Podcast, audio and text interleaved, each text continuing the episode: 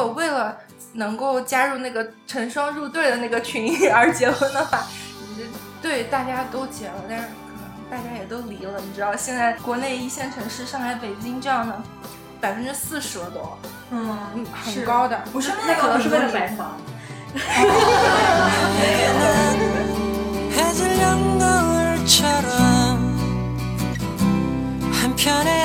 像我刚才说了嘛，爱情是一个最大的奢侈品啊！你是要耗尽毕生去追求这个吗？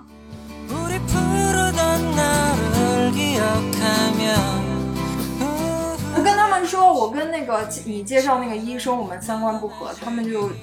很匪夷所思的样子，三观不合，但是你们条件合呀，为什么不不能凑合凑合？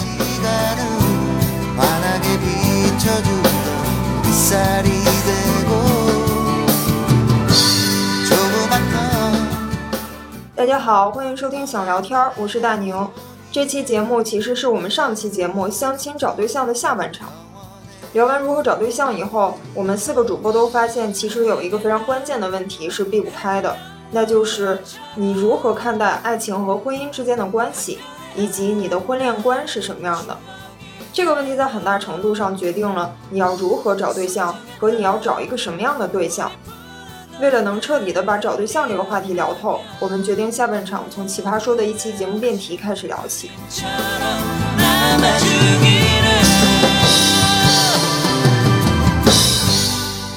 因为今天我们要聊就相亲找对象啊，还有结婚啊这件事情嘛，我就想起来当时看奇葩说的时候有一期辩题，他那个辩题叫呃剩男剩女要结婚要不要凑合凑合得了。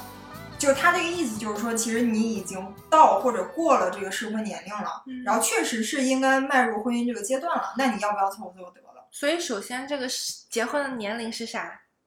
不知道，谁定的？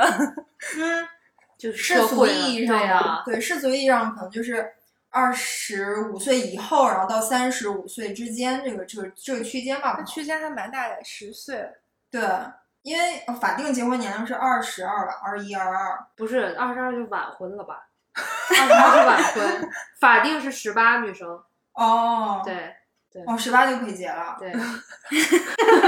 哈因为法定结 可以结婚年龄是二十二，其实我们早就晚婚了，对吧？晚婚了十年，支持国家政策，晚婚晚育，用实力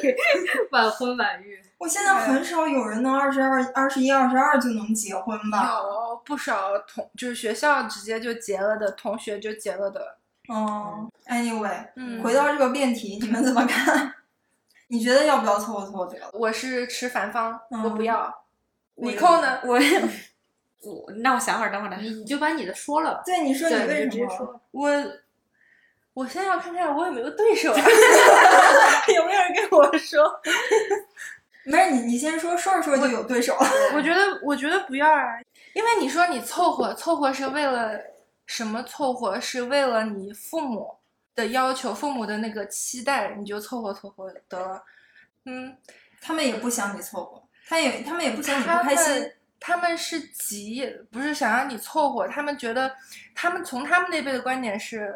感情是可以培养的，因为他们就是这样培养出来的。以及感情这个东西，激情这个东西，在婚姻里面不占一个非常重要的一个地位，因为他们也就是这样子过来的，他们也没有离，他们也没有怎么样，也都是还老来了以后都很相安无事，很和谐的度过了一生。所以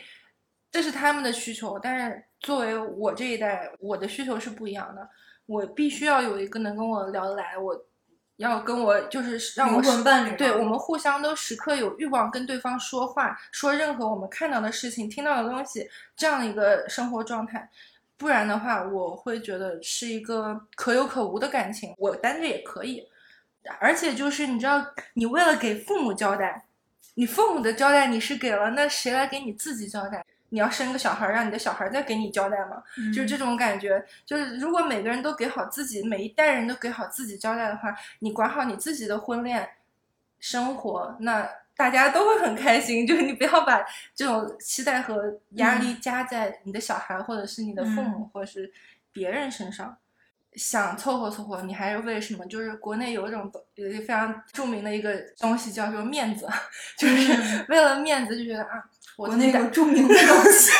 叫做面子，就是嗯，就是三十多岁，然后你自己单着，大家可能会你就会觉得没面子，你会觉得是不是别人会说我找不到还是怎么样？但其实你就是就是没有碰到嘛，还那如果你是为了为了面子找一个人凑合凑合，嗯，那更没面子。对你面子不一定，你面子如果是你按照那种什么九八五的标准，呃，什么各种颜值也有，各种也有的标准，是找到一个不讨厌的凑合了，但是那凑合了以后，面子有了，但是你的里子是什么样，是你自己清楚的，你的日子是你自己过的哈。嗯，你外面人看着你很幸福很美满，就是成双入对的，但是你的生活里你知道，就是你少了点儿那个东西。等你的结婚了，可能几年、十几年，你碰到了一个真正是能够燃起你的东西，那个时候你要怎么办？离婚还是出轨？有的人也的确是能够为了面子活，但是我要有里子。嗯，说的这几点，我觉得也基本上代表我们这一还没说完代。最后一个、嗯 last but not least，还有一个就是我想说，那大家选错误还有是什么原因？可能就还是呃同辈压力。上期有提到，那大家都结了，大家都有小孩儿，都出双入对，那你怎么办？但是你如果为了能够加入那个成双入对的那个群而结婚的话，你这。对，大家都结了，但是可能大家也都离了。你知道，现在国内一线城市，上海、北京这样的，百分之四十了都。嗯嗯，很高的。我身边有那可能是为了买房。这这很有可能是因为这个原因。我之前劝我爸妈的时候，让他们不要太着急，我就跟他跟他们举例子。我身边有我有一些什么表妹结婚比较早的，我说你看结婚早就没想清楚就结婚了，现在还不是离婚了？虽然我现在我当时虽然我当时没结婚，但是我到时候找一个就是不那么轻易离婚的，对不对？就一下就省事儿了。你看你结结离离的多麻烦，然后我爸妈心里就好受一些，就是要有一些这种说服了他们。对，我当时看那个节目的时候，那个范甜甜，她的她的持方是绝对不能凑合。然后她的那场发言就是全场最佳，在我看来特别精彩，然后活灵活现，还带有表演。看的时候我就就海报式鼓掌，就非常认同。就是他就说，就算上天不同意，告诉你子宫等不了，你也不能害怕它，不畏强权吗？还是什么？就是我觉得很精彩，因为因为我当年作为一个文艺女青年，我就觉得就是不能凑合凑合得了呀，你结婚就是要要有爱情的呀，你没有爱情，你随便找个人过一辈子，那多不幸福呀，生活。而且我是一个非常坚固的一个一个这么的思维，而且哪看到这个辩题，我觉得肯定不能凑合呀，肯定是这样。但是那一场辩论其实对我挺有启发性的，反而是范甜甜的反方，就是反方有一个女的是刘楠，就是一个非常著名的女企业家，然后她说的那个观点就是说，生男生女要结婚。那我们聊的是结婚这件事情嘛？那结婚其实说白了，它的本质就是搭伙儿办家族企业。它而且结婚是一个你的人生的一个阶段吧。如果说你这辈子你决定你是要结婚的，那你可能在一个合适的年龄去完成这件事情之后，那你有更多的时间或者说更广阔的天地去任你发展。你比方说以他为例，他就是大学毕业之后就结婚了，结婚之后他就不用再想着找对象这件事儿了，这个任务已经完成。就从他的人人生规划里面来看啊，就是。我我结婚了，OK，我可以迈入下一个阶段，就可能是我发展事业。那之后他也确实生了孩子之后，他就创办了他的那个企业，然后做到好像是现在也是上市还是怎样，反正就是非常成功。但我觉得他人生就是很丰富，他没有觉得说结婚这件事情你把它看得有多么的崇高。其实我是觉得爱情是一个。奢侈品就是可能是人世间最贵的一个奢侈品，就是比中彩票的这个几率要更大。如果说你的观点是我这辈子我就要要爱情，我可以不结婚，那 OK，那你就选择这样的生活方式，这个没有人会去觉得你怎样，你自己也是心里舒服的，就是你就是选择这样的人生，我觉得 OK。但如果你的人生是想要说，我还是想要有一个家庭。我还是要有一个一一个孩子，之后我还想要去发展我的事业。你是有一套这个规划，你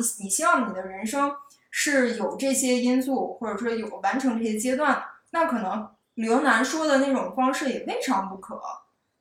我觉得他那个方式是适合于他的，因为听起来他是个目的型的人，我是体验型的。我的人生不是说我从大学的时候我就规划好要有什么有什么有什么，我是走着瞧，什么东西来了我就接着。但对于他来说是是可能是可可可行的。City of stars, are you shining just for me? City of stars, there's so much that I can't see. Who knows? I felt it from the first embrace I shared with you. 像你刚才说的，就是你连生理上都不愿意去跟他接触，你拉着手或者是靠近你都不愿意，那这这肯定是不能凑合的。就是这个人肯定是已经过了那些门槛儿，你也愿意去跟他一起生活，然后你觉得你们两个相处一辈子是一个比较合适的一个结婚的对象，你愿意去跟他办这个家族企业，那我觉得是可以的。但是你觉得这叫不叫凑合呢？这个就不好说了。那像爱情至上的人眼里，就像我以前那个阶段，我觉得这就是凑合。我觉得我跟他之间没有那种山崩地裂的爱情，天雷勾地火。对，没有这种。那我觉得这这算是凑合。但是现在在我看来，我觉得是可以接受的。而且像我刚才说了嘛，爱情是一个最大的奢侈品啊！你是要耗尽毕生去追求这个吗？你这个是要想清楚的。而且每个人对于化学反应的这个感受也是不一样。你像我，我真的是年轻的时候，我的这个化学反应会比较多，这个荷尔蒙会分泌比较高你。这还聊到我到生理上去对。我到了这个阶段，我跟你讲，我现在到了三十岁这个阶段，我真的很难，很难有那个化学反应。那你现在你还要去追求年轻时候的那个山雷勾地火，那就 也不是不太现实。我是抱着这种心态，就是就是，如果我觉得这个人还 OK，但是他不是我的灵魂伴侣，那我要不要凑合？所谓不是灵魂伴侣是啥？就是你跟他嘛聊天也能聊，日子过得 OK 的，就是大家分工什么很明确，嗯、互相也都该互补的互补，看起来是个很好的呃那个生活伴侣，呃不是 一起办公司的伴侣。搬家是企业的伴侣，对，看能办个很好的公司，但是不是那种聊的会很畅快，因为所谓聊天嘛，就是你们思想的一个碰撞，你们就是随时你们生活中发生的事情，你们都能够在一个非常非常契合的频道上去一起去应对。就是如果你没有那个东西的话，也是可以生活的，但那就叫凑合，都叫凑合。那你这个对凑合的标准实在太高了，就是嗯是蛮高的、啊。对，六分我觉得你的高标准真的很对，这个其实就是涉及到就是你怎么定义凑合这件事儿。你我觉觉得怎么定义凑合？因为我是比较赞同刘楠的那个对婚姻的界定的，就是我是比较赞同他说，就是婚姻就是你的人生中的一个阶段，我并没有把它看作是很重要的一件事情，嗯就是说你一定要跟人过一辈子，就甚至连这一点我都是没有去这样想他的，嗯就是我认为他就是一个阶段，而它就是一个，他就是一个仪式，然后他可能给了你和对方一个互相约束的一个契约，就是这个是区别于其他没有结婚领证过一辈子那样子的人的一个一个本质上的区别，对不对？那如果你把它没有放在那么高的神坛上之后呢，你就你的这个对凑合的定义也会变了。嗯那什么叫凑合呢？什么叫凑合呢？就是我觉得我跟他感觉对了，然后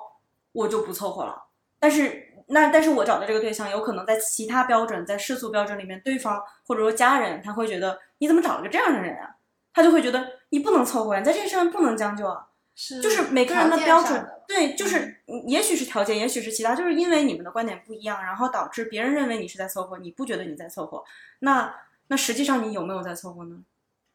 这个还是得问你自己啊，对呀、所以就是说这个自己不觉得凑合就好了。对啊，所以所以嗯说就是很主观的事情，而且这个也取决于你是否短见，或者是你的你的长远观。就好像就回到我刚才说的那一点，比如我我是认为婚姻只是一个阶段，我甚至觉得我跟你结了婚之后，以后也是有可能会分的，因为现在嗯大家活那么久，就不像以前，就是五六十岁就已经被大家定义为老年了。嗯那我在二十多岁的时候或者三十岁的时候跟你结婚进入婚姻，然后这个一辈子跟以前的一辈子就是定义是完全差很多的。你这个一辈子可能你要活到七八十岁嗯，八十岁，那也就是说你要跟这个人再过五十年。你觉得这个现实吗？我觉得一点儿都不现实。我我我是持悲观态度的，所以我认为就是这个婚姻根本就不是一个一辈子的事情。它嗯就是一个阶段。那从这个角度来讲，我干嘛要把标准定那么高呢？我只要在某几个点上开心，我就可以选择跟你进入婚姻啊。嗯然后之后如果不合，或者说我们这一段儿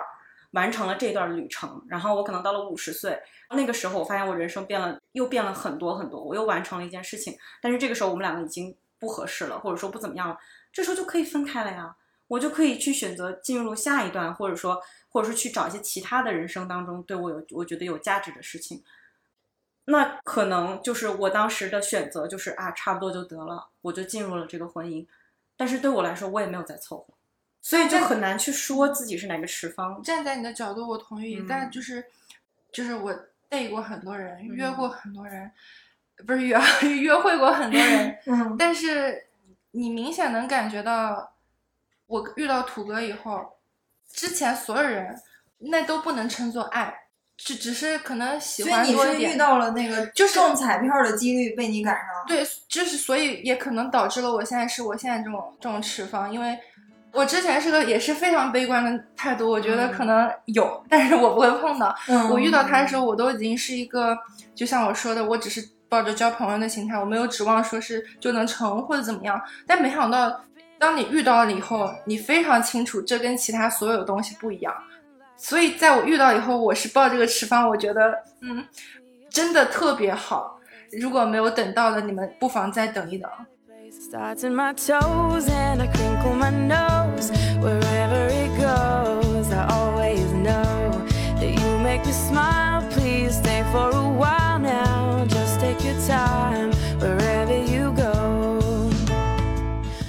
我会有一个问题，就是你真的遇到真爱了，他真的就适合结婚吗？他真的就能跟你走进婚姻吗？我也想问这个，不一样，我就刚刚就想问美涵，嗯，对你，你找到一个差不多都 OK 都可以的，在现阶段满足你一些要求的人，对，你为什么一定要进入婚姻呢？不能是就是谈恋爱享受这个状态，为什么一定要步入一个婚姻这样一个相对有一点捆绑的一个关系，以及将来后悔会代价稍微大一点的一个关系呢？这个是我对这个社会做出的妥协，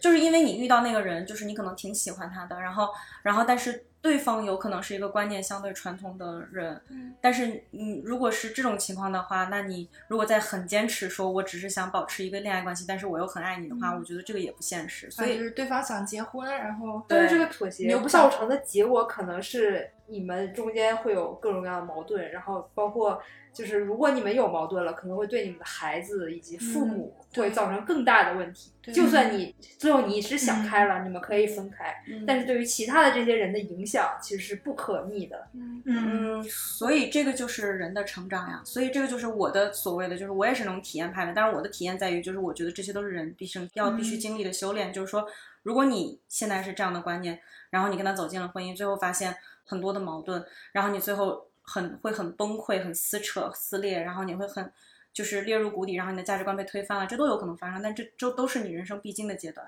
经历了这些东西之后，你可能会成长，你可能会，你也有可能会变得不更不好，这都有可能。但是这个是你要去接受的。但是如果你前期就严格把控一点儿，那也许不用经历这些乱七八糟的呢。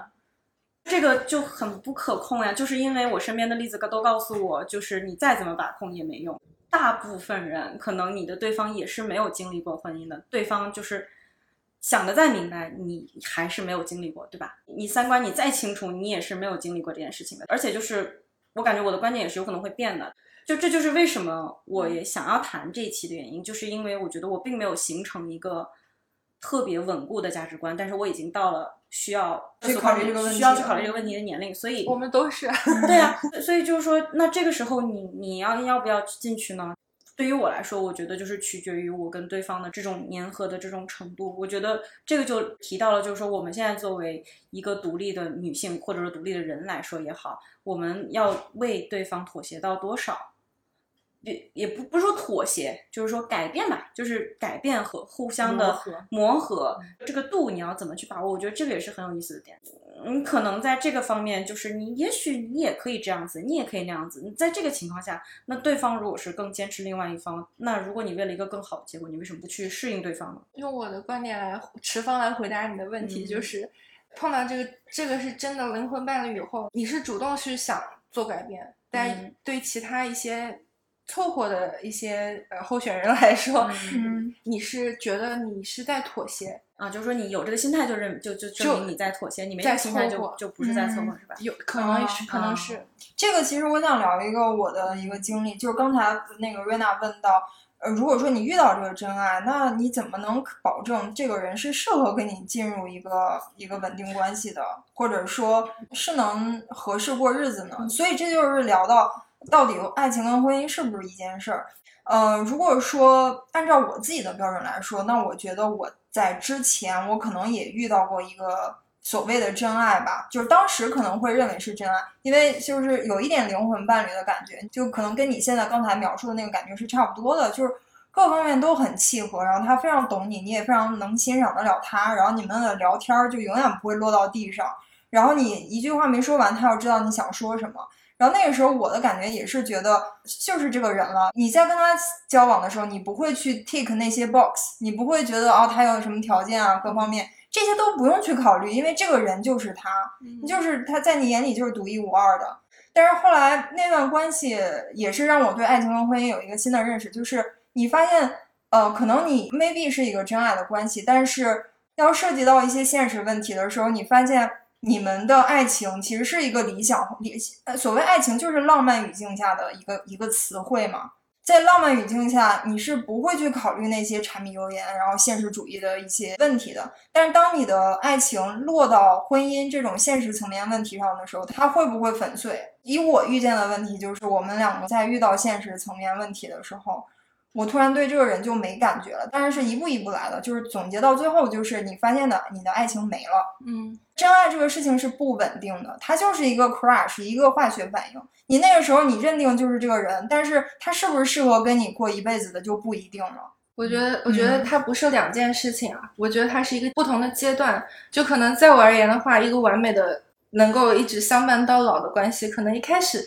第一天认识的时候，可能有一点 crush，有点小鹿乱撞，然后慢慢的到喜欢，然后再多一点到爱。爱它不是一个浪漫语境，对我来说，它是当你越过了 crush 那一个阶段，你开始看到对方的缺点。嗯那些缺点不是致命的那些 deal breaker，它是那些呃你们俩不同的地方，你迈过去了，你开始觉得他接受他所有的缺点，不爱洗衣服、懒，天天对着电脑，你甚至觉得嗯、有点可爱，并且你们俩慢慢能够找到一个平衡，怎么去找到一个双方都能够开心的一个状态去对付这些小缺点，嗯然后你当你迈过那个关系，你们经历了很多事情，可能甚至经历一些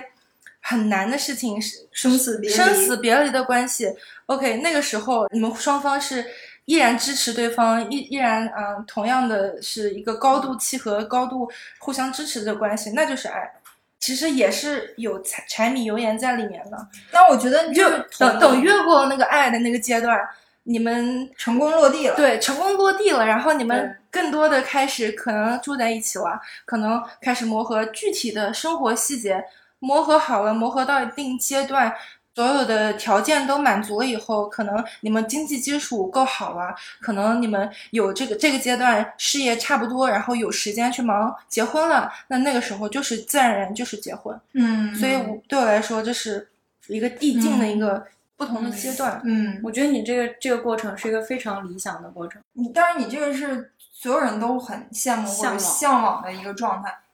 但是几率有多大呢？几率不大，对啊，甚至很多人都永远都没有达到爱那个阶段，嗯。对。谈的谈的所有人都是喜欢的阶段，嗯，所以而且哦，还有一个观点就是，你像你说的这个嘛，就是你的真爱就真的落地，成功落地到现实层面这个，而且你们克服了现实层面的障碍，然后也迈入了一个更稳定的一个社会关系当中，就是这这个是没有问题的。还有一个问题是我始终觉得，作为一个人。你一辈子遇到真爱的几率，以及你遇到过一次这种什么惊心动魄的爱情之后，是对你这个人是有一些改变的。你一辈子奋不顾身去有一次这种经历，可能就那么一次，或者顶多两次。完了之后，你就不太能够二点五次行不行？对，反正 就是体你之后你就不太能够再进入这种。所以说，爱情是最贵的奢侈品，奢侈品就在这儿，你你没有那么多次可以消耗，我同意。你知道吗？所以你当你消耗完了之后，你可能就是是现在这种状态了，就是找一个很合适的人，你你觉得很 OK，然后各个方面。呃，可以去办这个家族企业，那我觉得也是一个好的一个选择。回来家族企业，对，我感觉到大宁的家族企业办得很成功。对，没有，我还在飘着呢。我同意，如果我跟他掰了的话，我可能就找个人凑合吧，对吧？对，我就就是因为你会变的会变的，除非你有两两三次人生，你可以。对，It was a crush, but I couldn't, couldn't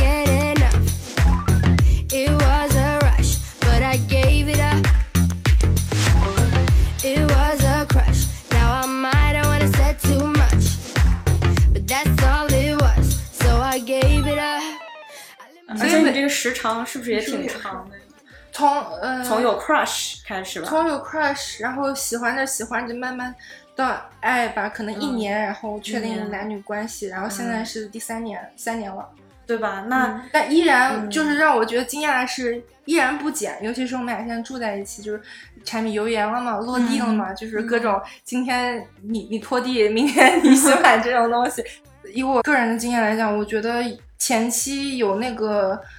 crush 和有那个你们俩非常非常契合那点非常重要，它能支撑你解决很多将来的生活上的问题。嗯，打个比方，就比如说，双方都是努着劲对对方好，而不是说双方努着劲去计较我付出多少，你付出多少，这是一个非常不同的状态。嗯，对，就是我觉得爱情当中最稳定的关系就是你觉得对方值九分儿，然后但是对方只觉得自己值五六分儿，所以你愿意给到他九分的程度，然后他觉得你给多了，然后你们互相都彼此这么觉得的时候，这个就是一个很和谐、很稳定、很幸福的一个状态。然后我之前的几段失败的经历都是觉得。我觉得他应该给我八分，但是他只能给到七分，同意。那就那就只能 say goodbye 了。对、你没有什么发言，没有什么想说的吗？因为我和我男朋友已经，我们已经在一起十一年了。对，所以其实我就还挺同意 Jessica 刚才说的那个观点，就是开始肯定是要有那个 crush，的然后但是后面会有慢慢的一个阶段的一个过程。这也也不是说大家凑合，也不是说怎么样，但是就是呃，大家一起往一起努力，然后往奔着同一个就是婚姻的这个目标。虽然可能你们还没有到结婚的那个冲动，但是你们都心里都是知道，我们是奔着这条路一起走的，这就是就是最好的一个状态。嗯，而且就是像我说的，在你们达到就过了爱的那个程度以后，都已经落地了，然后相处的也非常好，非常愉快，越来越好。但他也不一定就要进入一个婚姻或者什么，嗯你们也可以享受这个阶段很久很久。我遇到我身边很多朋友谈恋爱谈非常久，八年、九年、十年，直到他们人生中决定想要一个小孩的时候，他们才结婚领证。嗯但是在这之前，他们也不是说有什么揣着什么想法什么的，他就是说就是很好啊，就是这张证没什么需要的，直到你需要那张证的时候，你就去领一下就好了。对啊，其实这个你就聊到核心了嘛。你刚刚说希望有个小孩儿的时候才领证，嗯所以这就是涉及到你对婚姻的定义到底是什么。你像我跟我老公，其实我们俩也是同居了一两年，然后这个过程也是一直都很愉悦。我们俩也没有说啊，一定要领个证，或者是一定要迈入下一个阶段，因为现在就很 OK，就像在过日子了已经。嗯但是我们俩为啥要领证呢？就是因为父母觉得你们要领个证，我们就心安了。那我们就觉得 OK，为了爸爸妈妈，我们去领个证嘛，就是这样。给个交代。对也没有说太把这个婚姻这道门说看的说有多么多么的特别特别的重，但是就是你有一些东西你要去，可能我刚刚用词不太当吧，就不是说妥协，而是说你要去理解你身边的这一群人，嗯你你爱对方，你就要去相应的你也就爱他身边的人。对吧？那他身边的人对你有期待，那也也也以及你自己的父母，对吧？你你自己爱的人对你有这样期待，那你是不是也要做出一些可能你自己觉得并不是很 care 的东西，但是他们很 care，嗯，那你做出这个所谓的妥协，其实也是爱的一种体现。我觉得与其说啊、要不要凑合凑合步入婚姻，不如说你要不要凑合凑合跟这人继续待在一起。就 是迈过了喜欢那个阶段，但你就觉得哎，差点什么，差点意思，不是爱，你要不要凑合凑合继续待在这段关系里面？婚姻可能也就是一个形式吧。我觉得真正改变人，尤其是女人一生的是生小孩儿，不是婚姻。到下一个话题上，嗯，等有人生小孩可以再聊一起。对，但是基本上我们有聊到，就是说我们大概对婚姻的看法嘛，对或者什么呀？什么叫做凑合，什么叫不凑合？就我觉得这个每个人定义还真的是挺不一样的，因为像灵魂伴侣这件事情，就对我来说就是很虚幻的，就是我我根本就不是很，我不是说不相信这个世界上不存在，而是我会觉得你通过磨合，你通过，因为这个是也是最近的一些心得，就是你对爱的理解，嗯就是你做出什么样的一些举动，才证明你爱对方，也不是证明吧，就是才表现出你是爱对方的。那这个过程当中势必会包含着一些包容、妥协、退让，然后你去跟对方去磨一些你们两个本来不接受的事情，你开始不接受，然后后来接受，或者说你开始觉得这个东西你可能不太喜欢，后来因为爱，然后你可能喜欢上了，就像你刚刚说的，你喜欢上了他的缺点。这个也是一种转变，这个也是一种磨合。那这个为什么就不是灵魂伴侣了呢？对啊，就像我年轻的时候也觉得，就爱爱了一个人，然后我说哎，再也不会爱了。然后过了两天又遇到一个人，哎，好爱，以为自己再也不会爱了，然后就高估了自己对于爱情的定义。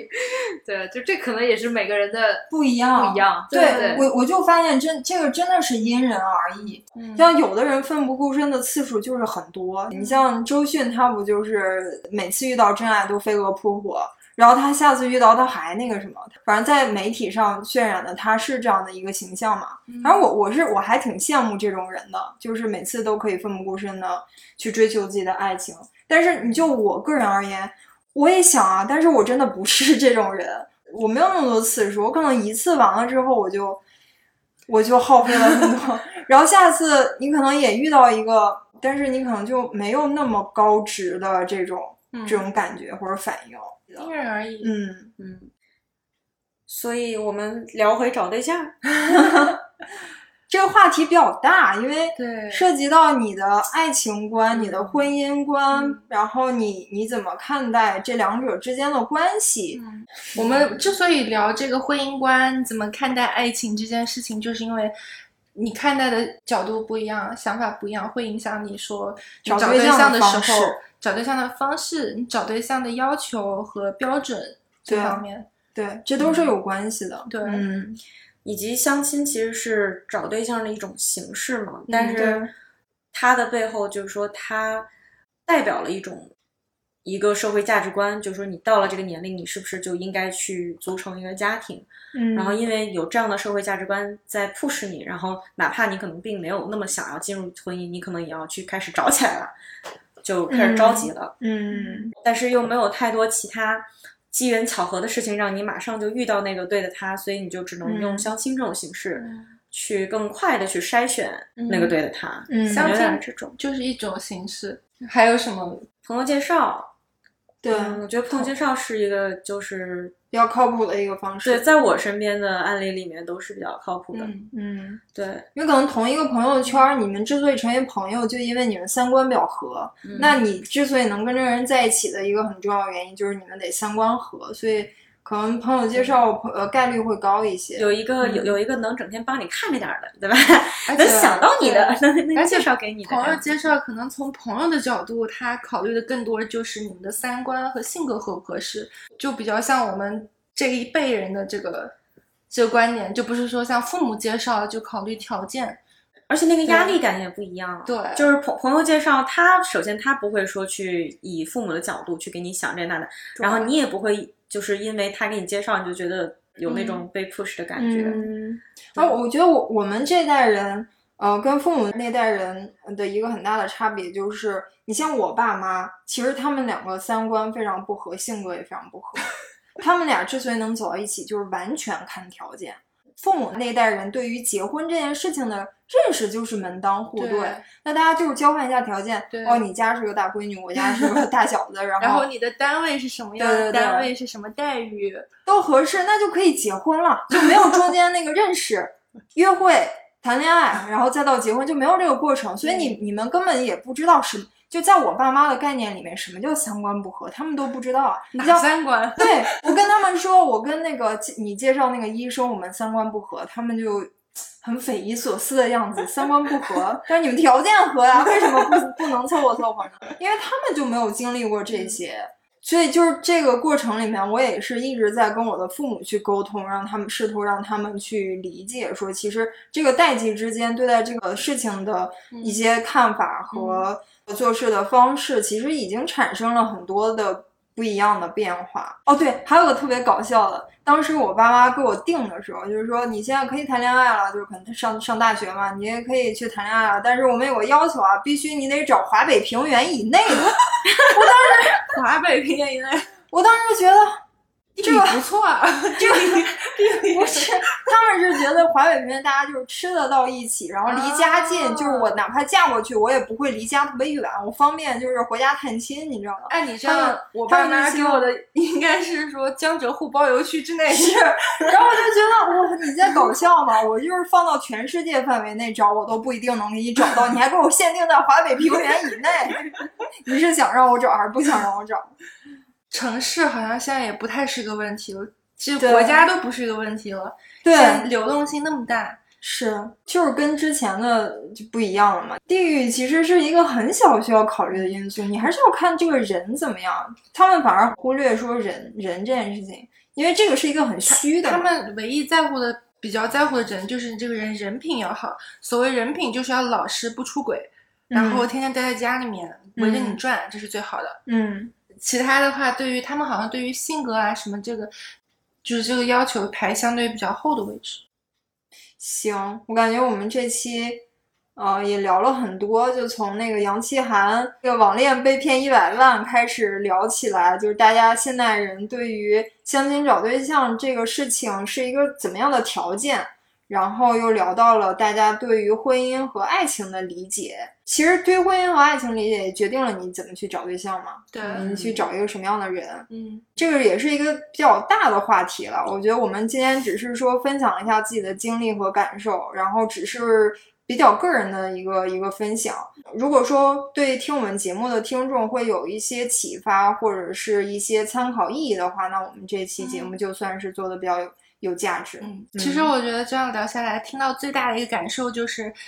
所有东西是没有一个正确的标准答案的。找对象这件事情还真是挺个人的。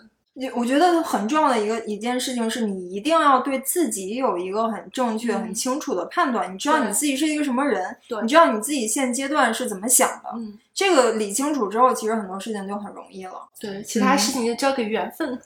OK，那今天很高兴跟 Jessica、Rena 还有 Nicole 来聊了一下这个相亲找对象，还有大家的婚恋观的这个话题。呃，喜欢我们的朋友不要忘记订阅我们的频道，在苹果播客、小宇宙、喜马拉雅等各个播客平台都能搜到我们，搜索“想聊天”或者 “Think Talk”。